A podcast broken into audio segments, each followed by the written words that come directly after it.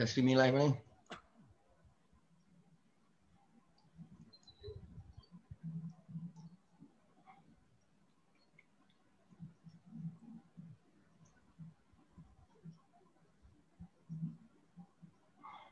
So, dah live ke apa ni? Dah live lah. Hmm, kau kena pergi dekat my uh, to my two cents bagi link dia dekat uh, WhatsApp ke. Oh tak apa, kita orang lah patut pergi. Ah memangnya. Hmm. Korang lah kena share. Aku kena ni, aku kena kena Zook. kena Zuckerberg. Kau kena Zook. Hmm. What what do you Oh ada ada ada ada. Eh aku tak tak ni stop share. Kenapa kau top share pula? Yelah, stop share tak, stop sharing aku punya share screen. Oh, okay. Dah ready ya? Ah. Ah, dah, dah, dah, dah, dah, dah start dah pun ni. Eh, kejap, apa ni? Alamak, macam mana aku nak share ke aku? Bongo lah. Banyak sangat no. More option, share to a group, share to a page. Uh, macam. Okay, so sekejap aku share.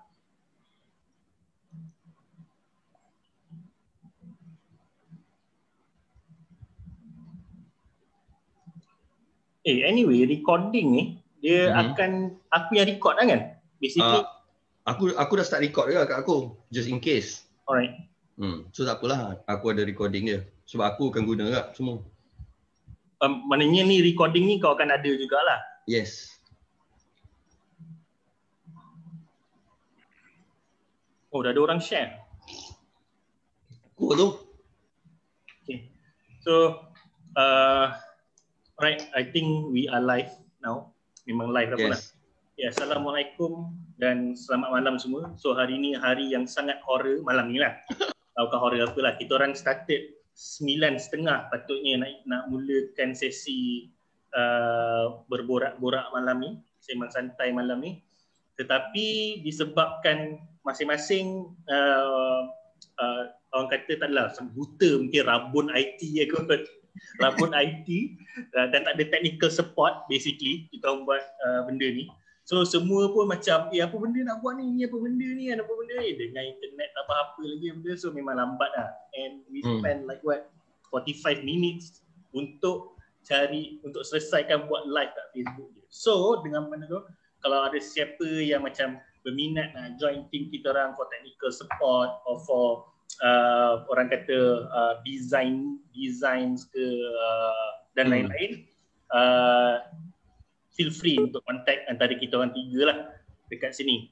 So um, isu malam ni sebenarnya kita nak bincang pasal uh, bertukar pendapat dan perkongsian sebenarnya ialah tentang uh, lockdown 2.0 ada ada tanda soal kat situ. Maksudnya macam uh, adakah kita sedang berhadapan dengan satu kemungkinan uh, satu lagi uh, MCO ataupun PKP uh, total lockdown dalam masa terdekat.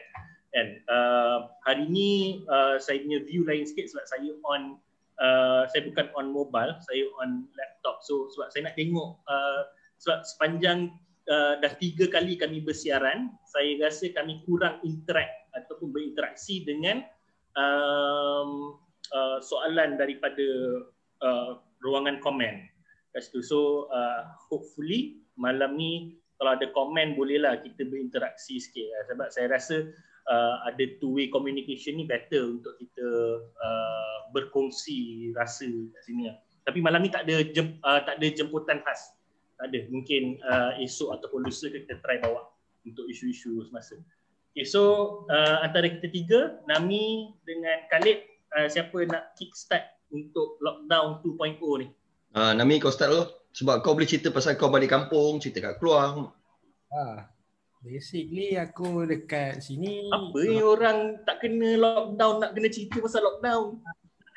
Aku tak kena lockdown. Basically aku boleh je naik motor, tak pakai helmet dan tenang-tenang saja kat kampung ni. Hmm. Uh, masih kes di Keluang masih kosong.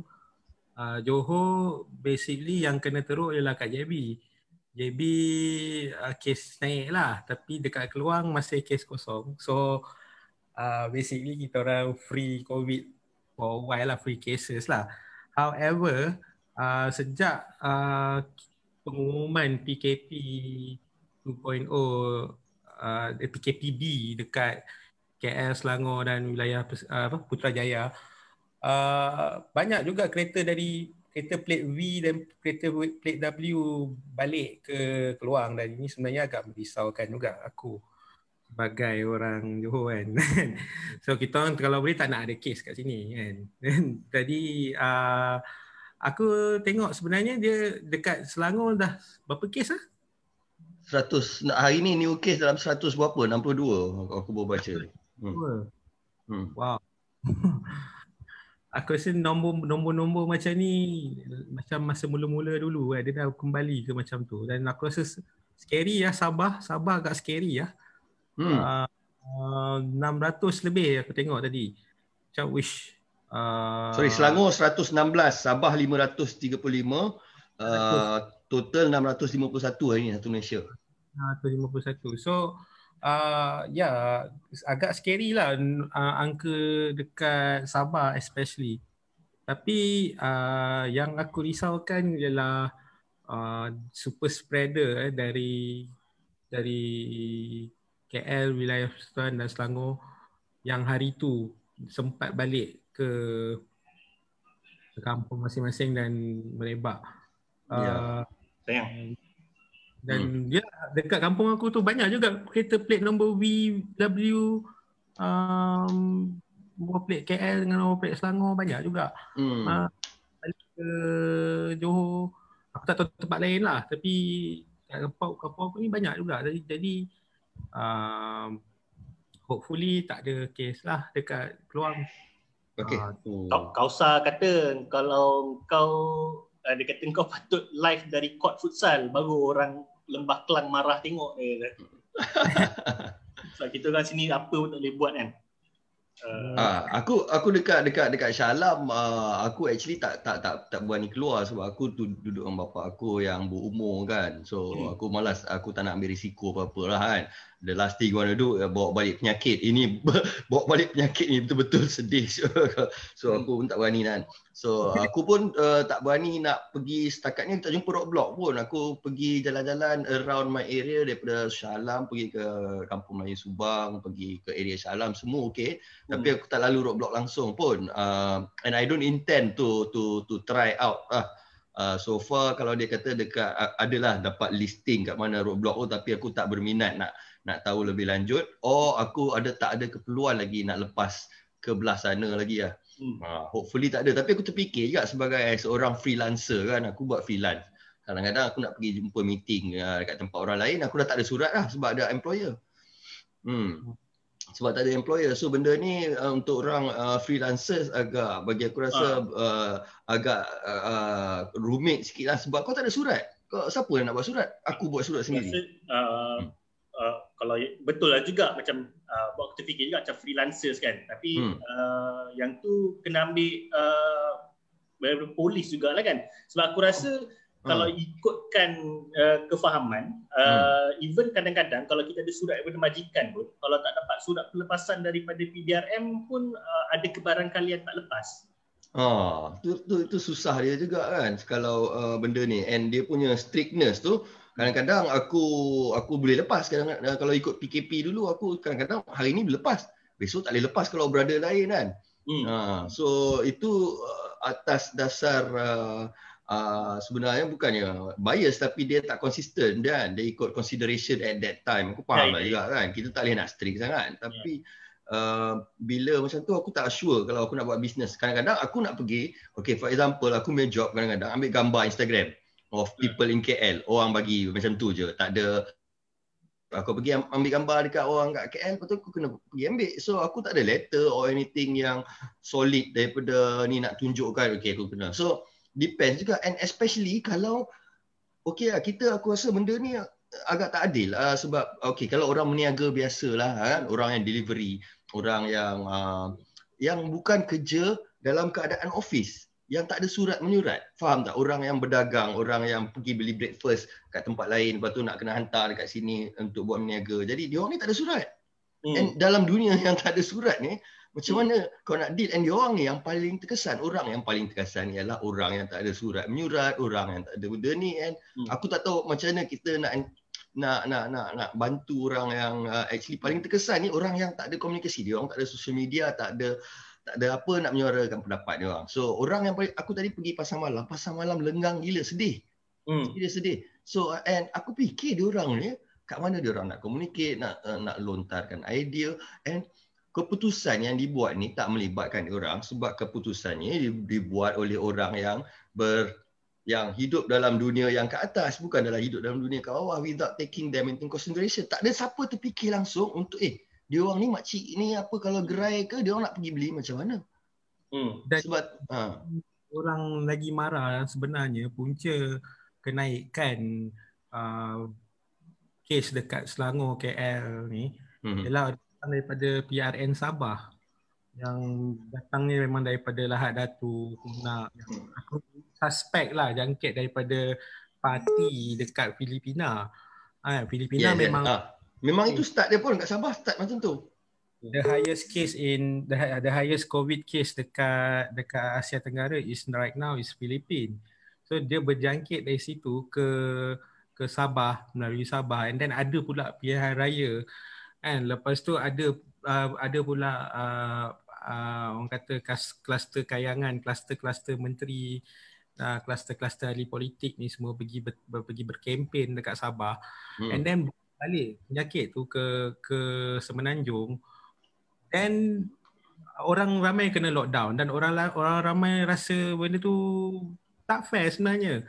Uh, untuk untuk untuk uh, rakyat dan uh, hari ni aku baca tweet eh aku hmm. uh, tweet Syed Saddiq semalam okay. hmm. dia cakap dia komen pasal uh, kalau lah tak ada PRN Sabah macam tu lah sound like that lah hmm. walaupun orang dia lain, pun terlibat dalam PRN Sabah pergi Sabah juga one of the people pergi Sabah juga kan tengok respon tengok respon orang kat situ semua cakap apa tau semua cakap yang kau berkempen kat situ dah kenapa kan hmm. Itu isu dia sekarang. Orang sekarang bukanlah marah dengan kerajaan perikatan nasional ke sebab marah marah marah. Aku terpaksa admit ramai marah sebenarnya. Poin aku ialah bukanlah dia marah perikatan nasional tu sebab dia tak boleh handle kes ni. Tapi sebab puncanya ialah kerana berkempen tu.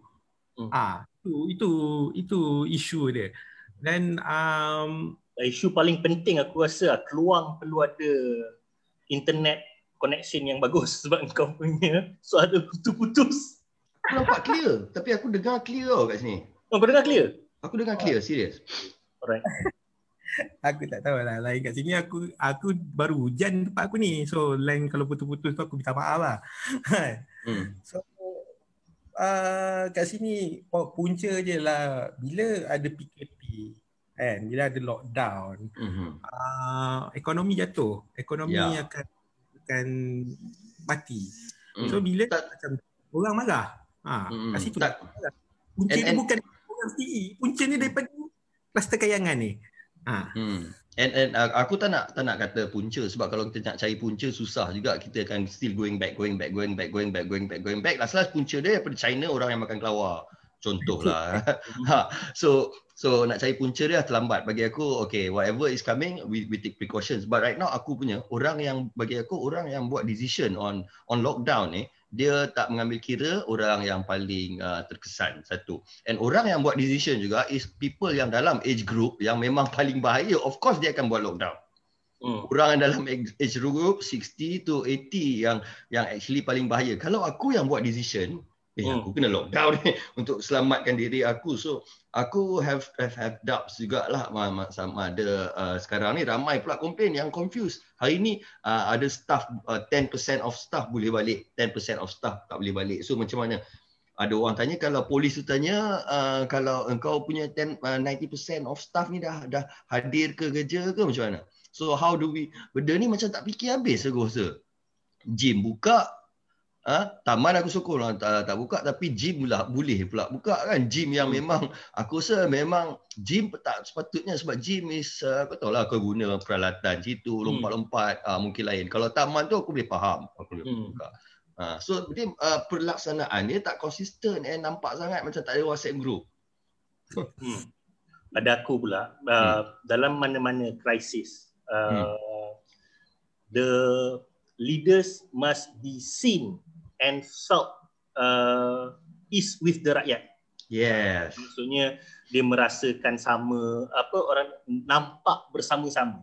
Maknanya yeah. kepedihan tu dirasa. Yang yang menambah buat orang marah ialah hmm. kadang-kadang uh, dia uh, kita merasakan polisi-polisi ataupun peraturan-peraturan yang dibuat uh, orang atasan tak rasa sebab ha. aku nampak komen-komen scroll ke bawah apa benda semua kan. Kebanyakannya komen yang lebih kurang berbunyi uh, benda ni semua efek kita. Tapi engkau duduk atas, engkau sedap lah apa benda dan sebagainya. Uh, uh, benda ni uh, bukan sangka-sangka saja ke dan sebagainya tapi sebab memang uh, rakyat kebanyakan tak nampak uh, di mana pemimpin merasai perkara yang sama uh, let's take uh, Selangor water crisis this this uh, uh, previous or, or or currently ongoing yeah. ni. Uh, kita ambil case uh, Ustaz Abid, Abid Liu hantar dua tanker air kan untuk bantu apa hmm. tu kan. Kan uh, kan nampak uh, orang kata daripada message dia daripada apa yang ditulis kat Facebook dan sebagainya dia uh, berkongsi dan merasai keperitan orang di bawah kadang-kadang uh, benda ni yang uh, uh, orang nak daripada seorang pemimpin. Uh, yes, macam yes. nampak dia merasa benda tu dengan rakyat. And kadang-kadang tak ada uh, tapi aku nampak ada lah juga uh, kadang, uh, di uh, ada isu apa orang kata ada dibuat uh, ada effort lah dibuat macam uh, satu uh, borang atas talian borang online yang diminta pendapat rakyat uh, pendapat rakyat sebab selalunya kita kata macam uh, kau buat polisi tapi kau dengar tak apa orang kat bawah orang yang uh, merasa sendiri first hand polisi-polisi yang kau buat fikir ataupun rasa ataupun pendapat mereka kan hmm. uh, so uh, aku nampak ada beberapa kementerian yang ada effort untuk buat macam uh, bila ada apa-apa polisi baru nak dibuat dia akan minta pandangan umum but how far to what stretch semua pandangan umum tu diambil kira dalam keputusan ataupun polisi yang dibuat lepas tu we don't know uh, benda tu kat situ yeah. tapi adalah rasa uh, keterlibatan tu sikit lah yes, rasa yes. antara yang aku pernah terlibat ialah uh, isi borang untuk apakah pendapat anda uh, tentang hukuman sewajarnya untuk pemandu mabuk hmm. uh, itu antara uh, hot issue dulu kan uh, sebelum baru, baru, dulu sangat. Baru-baru ni juga benda semua. So uh, uh, aku rasa uh, uh, ada ke, uh, kementerian buat uh, untuk dengan dengan menteri sendiri. Uh, Datuk Wee Kasiong buat uh, orang kata uh, online punya uh, apa apa uh, oh lama aku selalu online punya borang uh, pertanyaan uh, untuk isi bagi kita uh, kita bagi pandangan uh, so uh, rakyat rasa keterlibatan. So macam PKP ni macam kau cakap macam bila kau pergi pasar malam lengang apa benda semua kan macam uh, buat PKP ni buat all these policies ni tak fikir ke orang bawah ke dan sebagainya. That uh, yeah. to be fair lah to be fair to them uh, aku rasa aku tak tahulah dia orang fikir ke tidak lah tapi of, mesti ada sikit lah. Cumanya macam um, tak dirasai. Maksudnya macam first PKP dulu kita ada moratorium, kita ada uh, pelbagai bantuan dan sebagainya. Lepas tu uh, everyone uh, apa uh, absorb to uh, orang apa hashtag kita jaga kita tu. Tapi hmm. masa tu memang kita rasa kita sama-sama tau. Kita jaga kita. Masa tu kita backup frontliners, kita yeah, yeah. Uh, huh. backup uh, our new prime minister uh, he was like a savior coming into the scene untuk uh, apa orang kata stabilize the government and then bawa apa orang kata buat apa yang patut untuk kita di masa krisis ni tapi kenapa uh, uh, apa yang buat floodgate tu pecah? Apa yang buat benteng tu pecah yang sampai sekarang haywire? Dia dah tak ada haywire gila. Kita dah. Tak ada kita, kita jaga kita politik. Macam Nami cakap tadi yang pecah tu ialah PRN Sabah. Hmm. Basically uh, dia dah ada start apa? Apa Nami? Khairuddin tu pun buat orang marah juga. Ah, itu memang panas tu. Ah, benda basic je. Uh, that was the that was the floodgate lah basically empangan tu dibuka and then orang start apa benda semua sebab orang rasa uh, tak ada uh, apa orang kata pemimpin dah tak bersama kita uh, macam uh, sebab dalam krisis yang paling penting ialah kena ada rasa kebersamaan kena ada rasa yes. kebersamaan kena ada rasa uh, apa orang kata tanggungjawab bersama dan sebagainya Hmm. Tapi bila benda tu tak ada, uh, orang start marah lah. Dan bila orang start marah, orang, uh, contohlah kalau macam hari tu yang aku cakap pasal uh, kita marah politicians pergi uh, PRN kat Sabah tak, uh, tak jaga kita. Tapi bila kita ada lockdown, PKPB, Selangor dengan KL, semua ramai-ramai balik kampung. Uh, dan orang akan cakap macam, ah, uh, politician pun hmm. suka-suka dia, dia nak balik kan. Ha. Ha, kan? No. Ha, follow orang kata kalau uh, ni follow the leader lah kan. Yes. Kalau leader ha. kita pun jalan macam tu lah apa benda semua. So dia dah ada dia dah ada trust deficit dekat situ. So bila uh, nak dapat nak gain balik trust tu dia susah. Uh, trust is the kalau tu politician I, trust ni yang paling benda betul. yang lah. I agree and and and aku rasa dalam PKP dalam satu lockdown tu what is most important what make us survive yang bagi kita cemerlang bila in the first PKP is semua orang was paying that uh, you know everybody played their role. Kali yeah. kedua ni orang dah macam kau cakap ah, orang dah lost trust. MPKP ni everybody have their role. Bukan hmm. saja front line frontliner. Every rakyat kena duduk kat rumah kalau kita tak dengar and kita lawan, kita naik juga infection tu tak guna juga. Kalau tak dengar, everybody has to play their role. Pemimpin main their role, rakyat main their role, hmm. frontliners play their role, nurses, doctors, delivery boy pun play their role. Semua orang ada role. But this one, PKP ni belum apa, orang dah fed up lah. Betul. Orang dah fed up. So, macam mana kita nak play our role and can be aku, dan perasaan can be bothered ni tak tak kisah apa pun uh, dah makin kuat. Okey ni. Hmm. Okay, aku ada pendapat pasal yang play the role. Kenapa PKP satu uh, dengan hmm. yang PKP yang PKPB kat Selangor ni, hmm. kenapa yang kedua ni dilihat macam kurang uh, kurang meyakinkan rakyat. Uh, salah satunya sebab apa aku uh, Jamali dah cakap tadi trust deficit. Lagi satu ada satu ni aku tak cakap aku ni uh, kata aku kata aku tak percaya covid ni tipu ke apa macam Dan Ketapi cakap. Okay. Aku tak betul. Tapi ada yang berpendapat hmm. bahawa mereka melihat politician ni menunggang covid. Memang bukan bukan memang tapi uh, kalau kau tengok dari segi worldwide ada negara yang memang abuse covid for their own okay uh, for their own sake of politici- political uh, position lah sebab hmm. uh, apa yang macam contoh kalau ni aku ambil contoh dekat US lah sebab aku memang sangat cakna politik US lah. sebab Trump punya penyokong tak trust uh, bukan tak trust uh, demo, uh, bukan tak trust covid tu berlaku tapi sebab uh, Trump dah cakap dia nak tutup sepadan tapi uh, somehow demokrat main main tarik tali lah. Pam pam pam jadi pam berebak. Kan jadi uh, semua media demokrat semua salahkan Trump. Ah uh, so so dalam kes Malaysia aku apa aku nampak ialah uh, ada setengah pendapat bahawa yang ini sebenarnya uh, COVID dekat PRN Sabah ni memang sengaja disebarkan. Untuk lockdown sekali lagi dan aku tak tahu apa motif dia.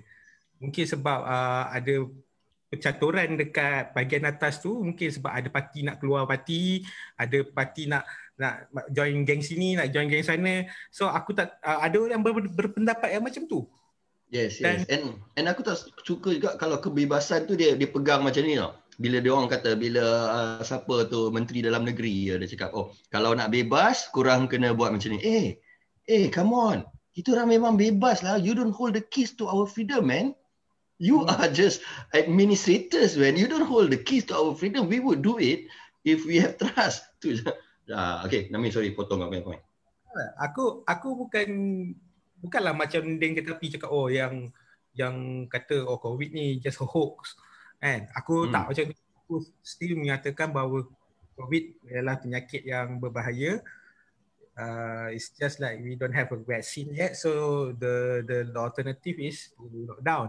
Hmm. Tapi uh, dari segi dari segi pendapat orang ramai the first PKP mungkinlah sebab orang masih rasa mungkin yang sini baru jadi Perdana Menteri so macam okay yeah. fine give a, give a chance but after uh, kes Takiri dan kes PRN Sabah and then uh, ada pula geng nak lompat sana geng lompat sini dia jadi uh, pucat kaki kat situ so macam aku cakap lah untuk menyelesaikan masalah ni dan untuk gain trust back uh, untuk aku ini opinion yang aku rasa agak mungkin agak anti demokratik lah. Tapi uh, jawapan aku ialah darurat lah mageran lah. So that uh, yang di Pertuan Agong hold the the power uh, and freeze the political uh, apa hold the uh, apa freeze the parliamentary punya power. So that uh, diorang uh, macam maksud aku ialah diorang soon stop politicking fokus on on covid covid dah habis ah lepas tu kau nak politik politik lah. Ah itu tapi kalau aku cakap macam tu out loud orang akan cakap aku ni you already talked about it out loud lah sebab we are live.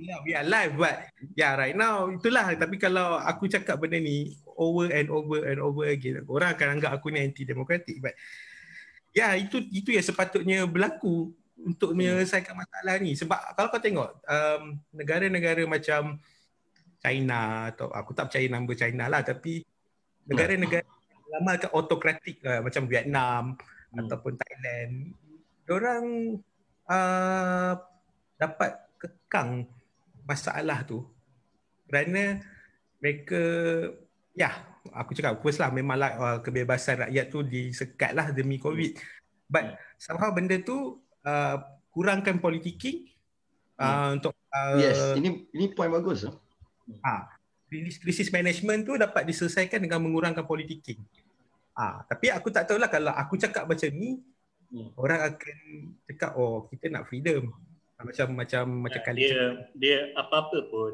if we go into uh, that uh, orang kata uh, ke arah tu uh, sebenarnya uh, dalam kita menyelesaikan satu iaitu masalah politik uh, tapi kita buka satu lagi pintu isu kepada uh, pendukung demokrasi. And i'm not talking about uh, pendukung demokrasi dalam negara saja. We have a lot of uh, international NGOs out there about human rights and what not uh, kita buka pintu seluas-luasnya untuk these people to come in untuk criticize the country and whatsoever. And then hmm. menambah kerja lah sebenarnya hmm. uh, benda tu dekat situ oh kita boleh je buat uh, take the orang kata uh, uh, jalan tengah je lah basically kat situ uh, dia macam uh, in any situation lah basically macam uh, kalau dekat uh, sekarang pandemik COVID-19 okay, uh, semua orang memikirkan macam mana nak go about uh, uh, doing our work uh, like normal kan benda tu kat sana uh, kita semua kalau dia ni engineer dia rasa dia nak kerja macam biasa balik kalau hmm. kau ni kerja arkitek kau nak rasa kerja macam biasa balik kau ni kerja kerani kau rasa nak kerja macam tu balik macam biasa balik hmm. sama jugalah orang politik ni kerja dia politik so dia nak politik macam biasa balik kat sana yeah. kan tak ada yeah. kerja kat situ kan uh, that's the new normal and uh, macam aku cakap reality is uh, dalam politik krisis ni lebih membuka ruang untuk kau berpolitik daripada menutup dia. Ya, yeah, exactly. Yeah. World War ke uh, apa orang kata uh, bencana alam ke apa benda. I'm not disagreeing with you Nani. Tapi aku cuma cakap benda ni uh, the reality. Uh, so aku cakap Good point. apa dia? Tak, uh, bila kita kata PKP, aku tengok dia tak berapa uh, very uh, COVID-19 oriented. Uh. Kalau kau betul, aku tengok announcement from other countries. Uh. Aku honestly, bila dia orang buat PKP, dia orang spesifik.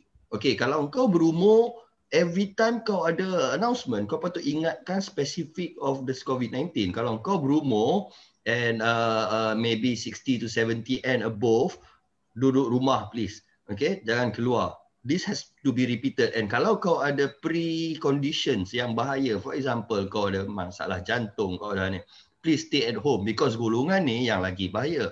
So benda ni tak keluar the the correct announcement which is based on COVID-19 punya method of uh, highest death, method of uh, dia attack on tua semua and orang ada precondition. Benda ni patut be reminded and not only SOPs but also ni and and it's just announcing numbers, and numbers, numbers. And orang kita pun numbers. But it's what drives those numbers yang is also important uh, kalau kau nak pergi jangan pergi area ni yang pergi uh, that that is uh, we didn't educate ourselves enough on this covid-19 yang menyebabkan orang ada distrust kita tak share tentang uh, orang yang ada covid ni what are the experiences kita tak share tentang keadaan di hospital macam mana jadi kalau benda ni lagi share orang lagi percaya the trust the, the trust akan come up but we keep on putting uh, the same thing. Tiap hari uh, uh, apa ni AG Isha Isha makan cakap numbers numbers. Okay kita dengar kita menggelabah. Okay then we go back. But we have to have more of that. Itu je ke? Is that all the information? Ah, okay. Dia sebenarnya efek ala bisa tegal biasa. When you are too used to something, kau rasa benda tu uh, biasa lah. Uh, hmm. And that is what new normal is all about. Uh, to be fair, uh, vaksin uh, kita nampak uh, tak tahu bila. Aku rasa lama. Everything would be fine ataupun uh, kita boleh travel macam biasa balik sebenarnya maybe menjelang 2022. Not even yes. 2021 vaksin apa benda kan. So everyone is trying to adapt to this new normal. Maksudnya with the virus uh, still looming pun kita kena bergerak. So sebenarnya aku rasa ni sifat manusia jugalah dan dan satu lagi ialah sifat manusia ni yang uh, tak nak kalah. Sebab macam okay, contoh, kalau aku duduk rumah je, aku je yang bersabar duduk rumah kan. Tapi aku tengok aku punya competitor, ini kalau bisnes lah, competitor yeah. aku keluar pergi meeting. Uh, aku tak dapat nak pergi meeting tu sebab aku aku uh, abide kepada uh, PKPB ke apa dan sebagainya. Aku hold dulu. Tapi uh, people are grabbing the chance. So aku akan secara tak langsung akan dipush untuk keluar juga. Dia macam mana pun benda ni dia dia macam mana dia clockwork kot. Dia dia dia bergerak ah. Dia dia Ya, sebab kalau kau terpaksa keluar kau akan keluar juga. Ya, kalau kau tak ada makanan kat rumah, aku kalau tak ada makanan, aku keluar. What, what, what, what, what stopping me man? Aku keluar cari makan kat luar. So sebenarnya uh, susah nak dalam dalam keadaan ni dan dan dalam keadaan kita yang yang sentiasa uh, di tanah yang dilindungi ni maksud aku daripada ha. taufan ke daripada gempa bumi ke dan sebagainya kan uh, kita punya uh, mindset krisis tu aku rasa memang tak ada lah. Ah dia dia tak dia benda dia tak matang dan sebagainya. So krisis to us is like macam krisis tu apa kan? Kan? Hmm. uh, dia tak pernah kita especially us lah. Mungkin uh, zaman uh, pendudukan Jepun dulu ke apa benda mungkin hmm. atuk-atuk uh, mak-mak kita punya zaman dia, dia dia faham rasa krisis kan. Tapi kita yang generation yang ni macam lahir pun okey besar yeah. kan so we, we we don't know what what crisis is kita macam and and and and the danger is the danger is aku tengok ah aku tengok why why uh, orang kat US keluar protes why kat Indonesia keluar protes why dekat Thailand keluar protes is the same diorang ditahan ditahan ditahan ditahan ditahan. And kau sabar kau sabar, kau sabar. But once the floodgate is open, there is nothing stopping. And we shouldn't go to that level. That is the level yang dangerous level yang kalau kau kau punya trust deficit dah oh, that we don't even trust you anymore. Hmm. and if you don't take care of that trust deficit kau kalah. And that is um, yang sedihnya I'm sorry to say yang um, oh, free sekali tengah berfikir ha Okey. Internet aku. Okey. Hello. Ha. Dengar tak? Aku dengar, okay. aku dengar kau. Okey. Okey. Richard, hmm. uh, pasal hmm. crisis mentality. Okey. Crisis mentality. Uh, dekat negeri Johor ni, uh, pada aku, kita orang ada crisis mentality dari sudut banjir. Okay. Banjir, uh, hello? Ya, ada. Okay, kau free sedikit. Ah, so banjir dari sudut banjir kita orang memang dah prepare kalau macam hari tu hujan like 2 3 hari kita orang dah start uh, dah bilik gerakan dah semua dah start. Kampung aku ni memang kena banjir. Macam hari tu aku pernah share dekat uh, Facebook kat Twitter orang terkejut tengok kampung aku banjir kan. So uh, apa ni dari segi COVID inilah first time. So kita orang basically aku tak tahu lah macam mana KKM KKM punya crisis management masa SARS ataupun masa H1N1 dulu macam mana dia orang manage? Uh, itu aku tak tahu. Banding dengan covid ni. Uh, so benda tu kita kena discuss juga. Macam mana dia orang punya crisis management. Dan dan ada juga yang tanya kenapa dulu kes uh, H1N1 kita boleh relax ah? Kenapa masa SARS dulu kita boleh relax ah uh, itu itu persoalan-persoalan yang ada juga orang tanya. Aku, aku boleh jawab, aku jawab sebab uh, H1N1 and SARS dulu dia punya uh, R0 tu kalau nak nak nu tak besar, dia hmm. kecil. Hmm. Seorang hmm. boleh kena dua. Ini dah mental bah. Ini kau tengok R0 daripada Sabah ni almost 3. Kalau 4. Which very scary, ha? 4. 4. Ah, R0 4 tu is like mental babe. Aku masuk ni and bila 4 hari ni 4 besok 16 3 hari je kau dah jadi 400 macam tu cepat dia punya benda tu. Is is so big. So that that that is very different from H1N1 very different from SARS. Aku faham uh, what uh, KKM is doing is uh, almost book by book what I would do kalau if I'm in charge which is in line ini. Cuma aku rasa in terms of communication in terms of convincing the people that hmm. this is a necessary step tak cukup. Okay. kalau kau okay. pun ada doubt orang lain pun ada doubt. Okay kau dia dia bila kau cakap pasal KKM ni aku teringat satu posting oleh uh, Datuk uh, Nur Hisham our okay. DG lah hmm. uh, masa orang tengah bising-bising pasal PRN Sabah kes naik dan sebagainya uh, Datuk Nur Hisham ada satu tulis satu status yang aku rasa bunyi dia agak sedih lah dia kata yes. uh, do we uh, ayat ni lebih kurang do we want to cry over spilled milk or we want to do something kan? So basically kita faham lah kat situ apa maksud dia. Yeah. kan? maksudnya uh, what has happened has happened lah. Uh, dan hmm. kita pun tak tak ada kuasa ke atas benda tu. So uh, sama ada kita nak uh, marah dan uh, apa orang kata teruskan rebellious kita dengan macam ah ini bukan salah aku. Kalau politician boleh buat hal macam ni asal aku tak boleh asal aku tak boleh kan? So kita rebel cara macam tu then uh, bumi hangus lah. Betul, betul. Kat situ lah uh, benda tu kan. So hmm. I I would say macam uh, for now our focus is to uh, save the country, save our save the rakyat, save la, our la, our livelihoods, our livelihood, the our way livelihoods apa benda semua. Hmm. But kalau betul-betul kita rakyat ni dah tak suka sangat dengan politik. Ah, ya. itu yang bahaya dia, yes. Later nanti ada peluang. Every five years akan ada PRU dan sebagainya. Ni, ni ada orang komen. Yo, yo, yo tak puas hati kat sana. But for hmm. now, kita fokus on uh, recovery lagi sekali. Ya, ni ada ni ada orang komen tanya. Ada orang komen uh, dekat Facebook, dia tanya apa pandangan kalau ada pilihan raya Sarawak. Tengah kita duk gaduh ni ada orang nak buat pilihan raya Sarawak ni.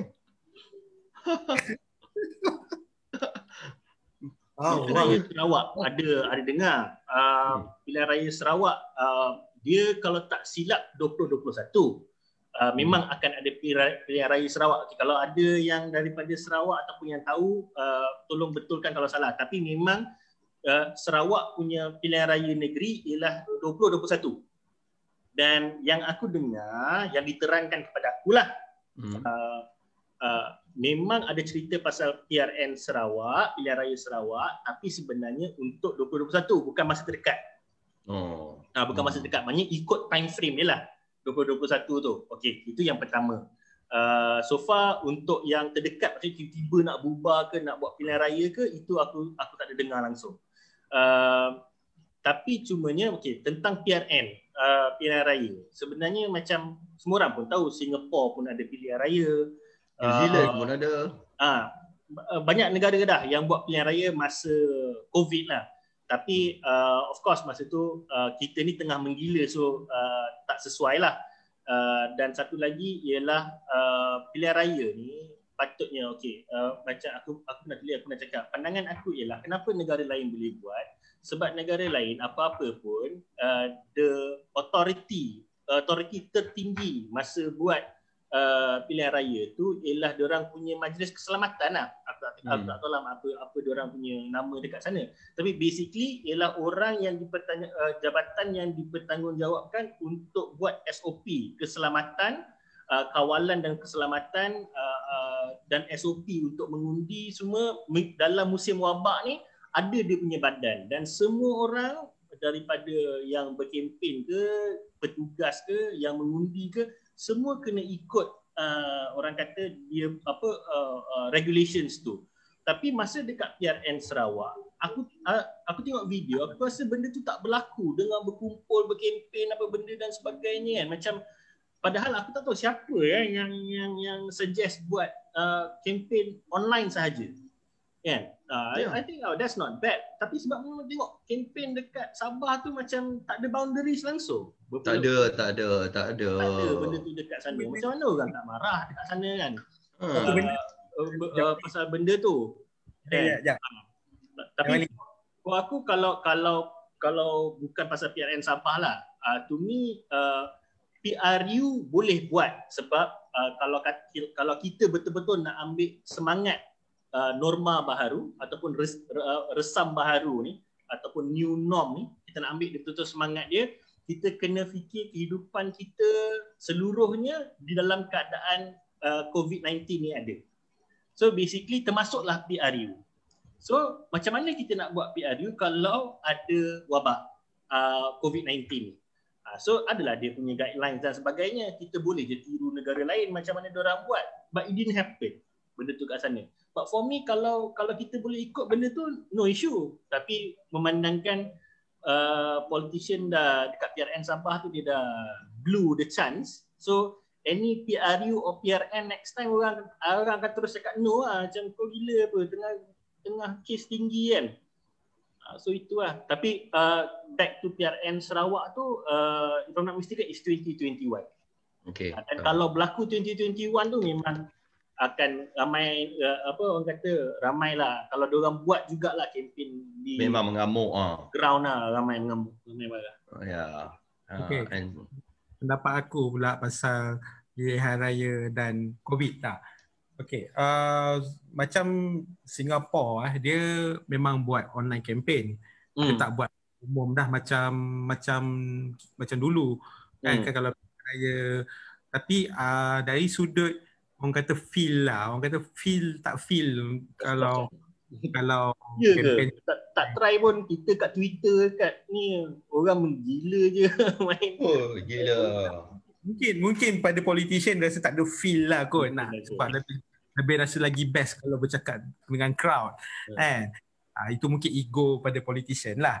Tapi uh, pada aku pula pilihan raya sebenarnya bukanlah uh, isu uh, pun. Sebab kalau kau boleh uh, kalau kau boleh adakan uh, perlawanan bola sepak EPL kalau kau boleh adakan Champions League kau boleh adakan Piala Raya. Tak ada masalah sebenarnya pada aku lah. Sebab uh, Piala Raya okey uh, macam mana kau nak mengundi uh, macam mana kau nak mengundi uh, dengan SOP uh, mungkinlah jarak uh, mungkinlah kena mengundi pakai mail in voting ke maksudnya uh, semua orang boleh vote pakai uh, pakai undi apa? Uh, undi post ke? Undi post undi email ke uh, ataupun mungkin kau boleh gunakan cara uh, undi ber, berminggu berminggu-minggu ke? Kita ada banyak-banyak ada banyak alternatif lain lah. Tak semestinya kena satu hari kena undi satu hari tu juga kena undi kan? Ada banyak hmm. mungkin ada banyak pelbagai cara. Mungkin ada orang akan ada akan ada dispute uh, macam uh, kau kalau buat undi seminggu ni buat nanti kan uh, orang tipu undi jadi trust kat dekat trust dekat authority itu sebenarnya uh, isu dia sebenarnya hmm, kan? yeah.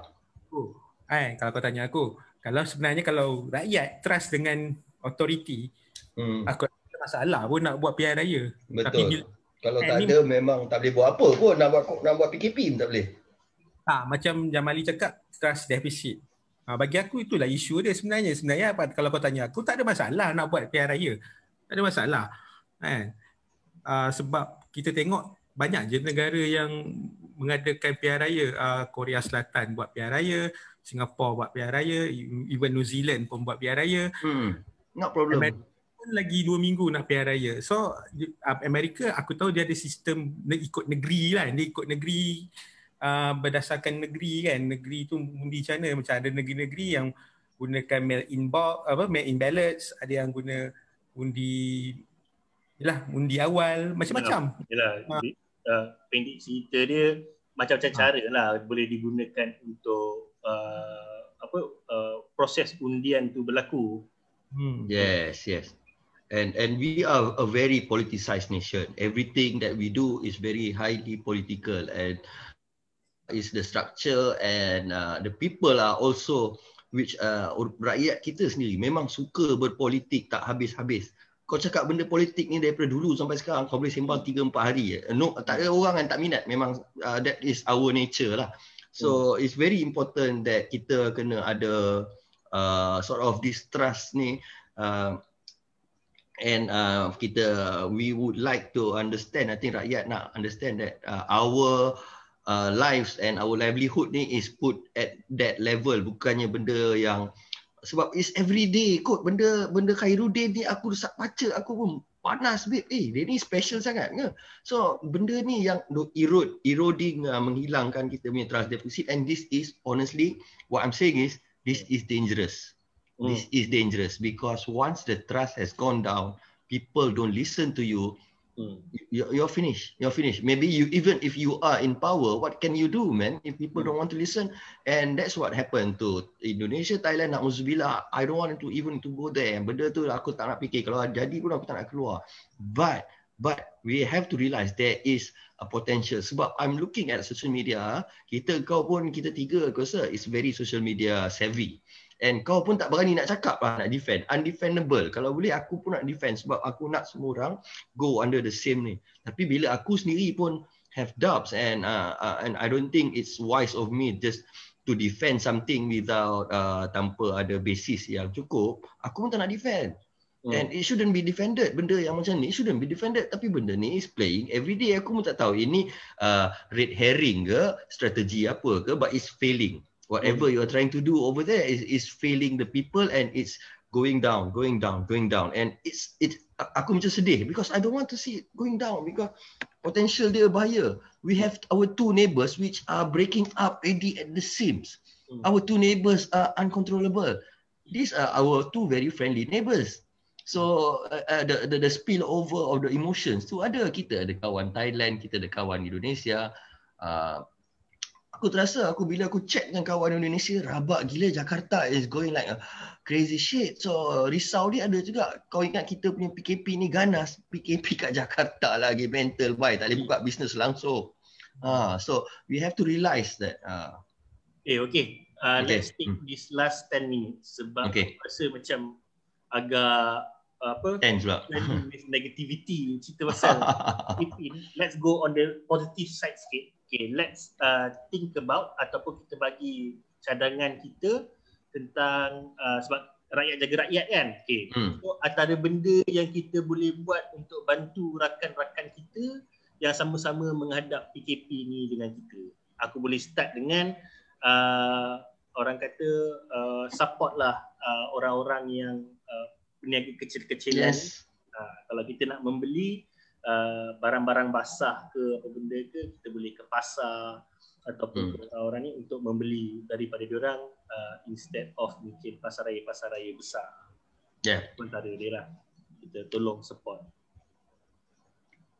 Ada apa-apa idea lain? Ah okey, tolong support bisnes kawan-kawan. Uh, kita antara benda yang kita jarang buat ialah kita jarang share ataupun kongsikan uh, kawan-kawan kita punya bisnes dekat Facebook nampak lalu uh. share je lah Ha, uh, aku rasa patut berhenti jual kek lah. Cukup lah. Dah banyak sangat orang jual kek. Sorry lah.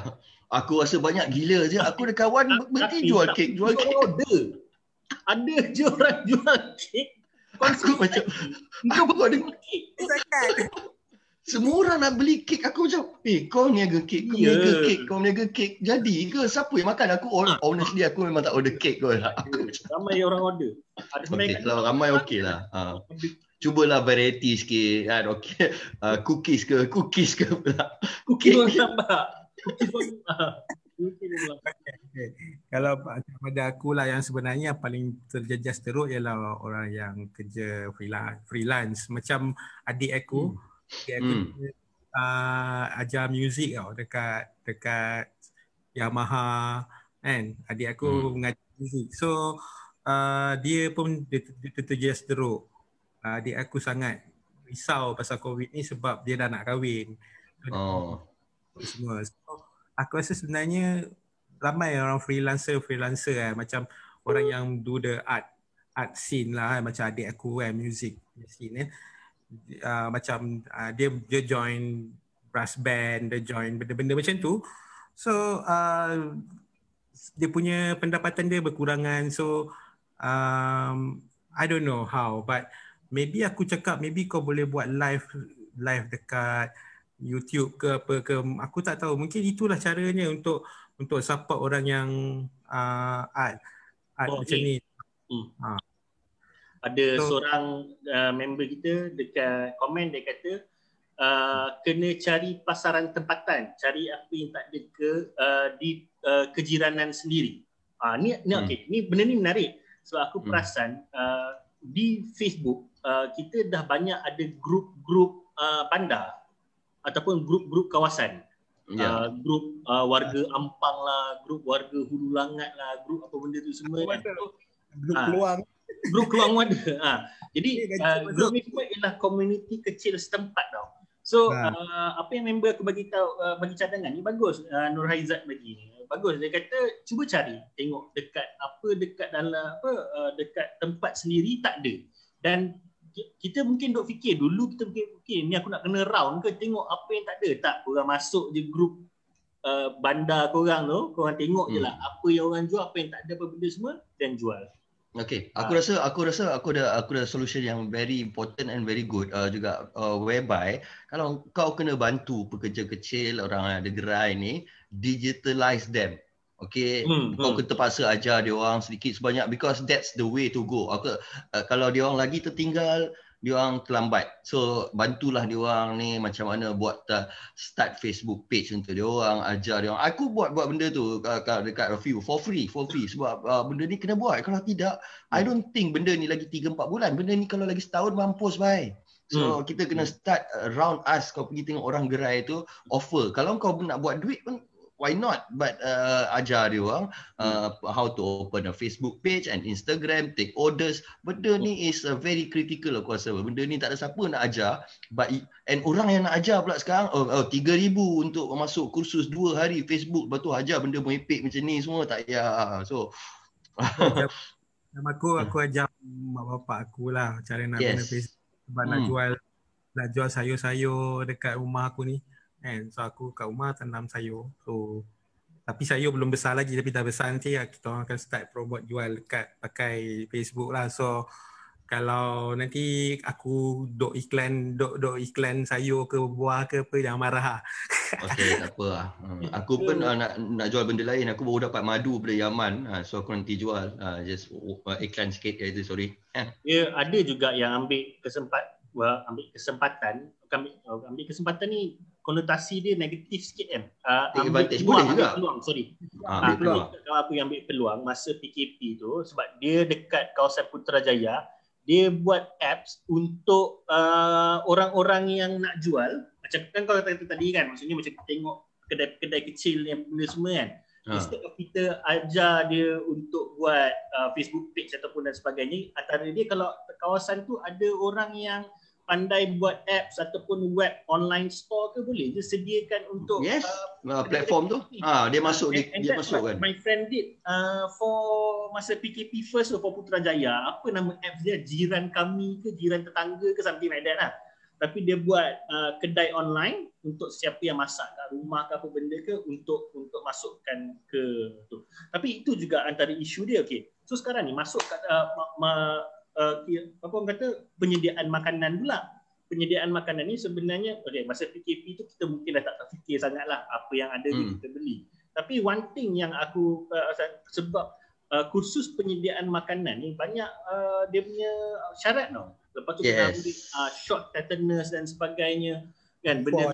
So kalau ada orang kata uh, kawan-kawan yang mendengar yang dengar tengah menonton uh, kalau ada buat bisnes makanan masa PKP tu uh, apa uh, berhasil dan uh, sedang meneruskan lagi cadangannya lah pergilah ambil kursus uh, makanan ni uh, IKBN uh, banyak je tempat-tempat yang yang yang buat yang kursus ni secara terbuka So pergi daftar diri ambil your tetanus shot and whatsoever dapatkan sijil uh, makanan tu untuk untuk itulah.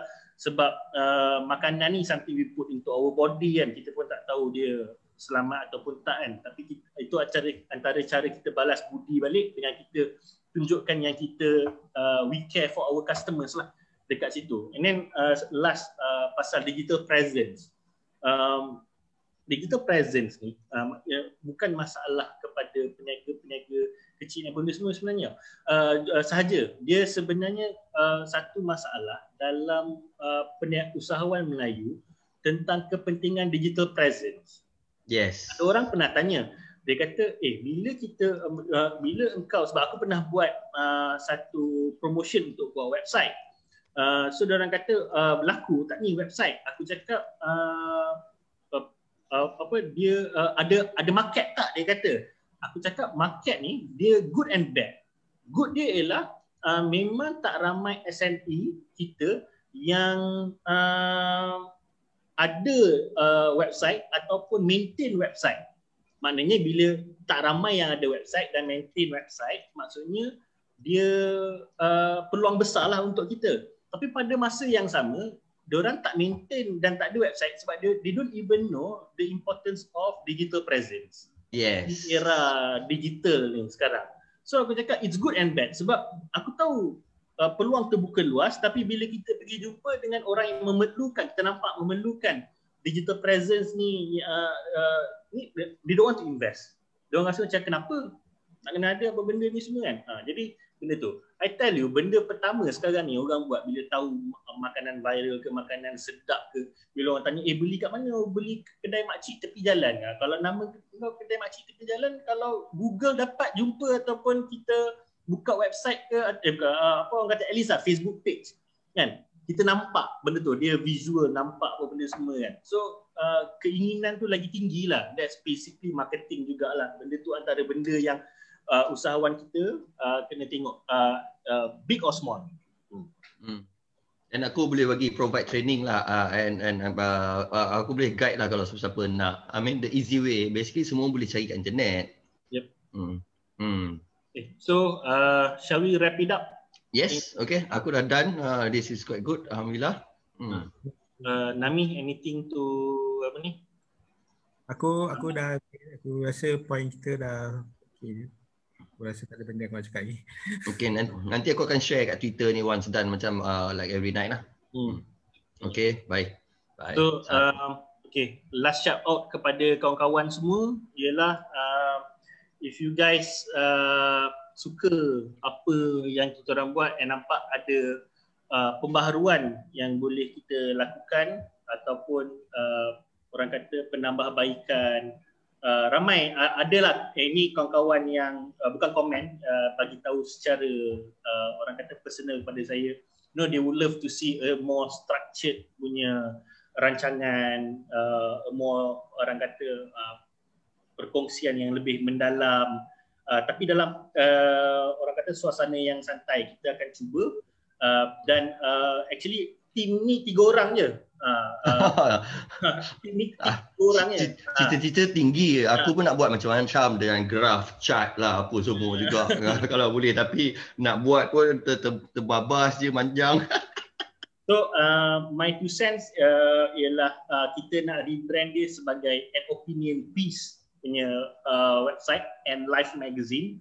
So kalau ada yang berminat nak terlibat, nak bangunkan sama-sama uh, portal My Two Cents ni, uh, the new My Two Cents, uh, boleh uh, hubungi saya uh, kita boleh berbincang dan antara uh, yang kami uh, perlukan bantuan ataupun kami nak sangat-sangat untuk join team kami ialah technical. Basically uh, untuk orang handle macam ni lah macam Zoom tadi uh, bayangkan 45 minit saya saya ni buta IT sebenarnya.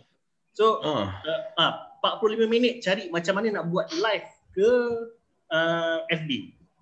Kan? Kalau tengok macam sebelum ni ada ada team kan. Uh, duk tekan-tekan duk tunggu tahu okey dah live. Tekan masuk jalan je kan. Ha ni kena buat sendiri kan. Macam benda ni kan.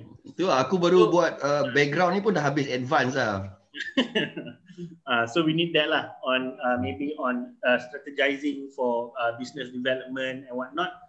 Uh, anything, uh, I welcome you guys. Uh, just contact me. You know where to contact me. My FB is Muhammad Jamali. Uh, hmm. don't contact Jamali Bashah. Jamali Bashah punya account tu dah, dah, dah, dah, dah obsolete dah, dah tak, tak tengok. So con- do contact me on Muhammad Jamali punya account. Um, and we'll take from there.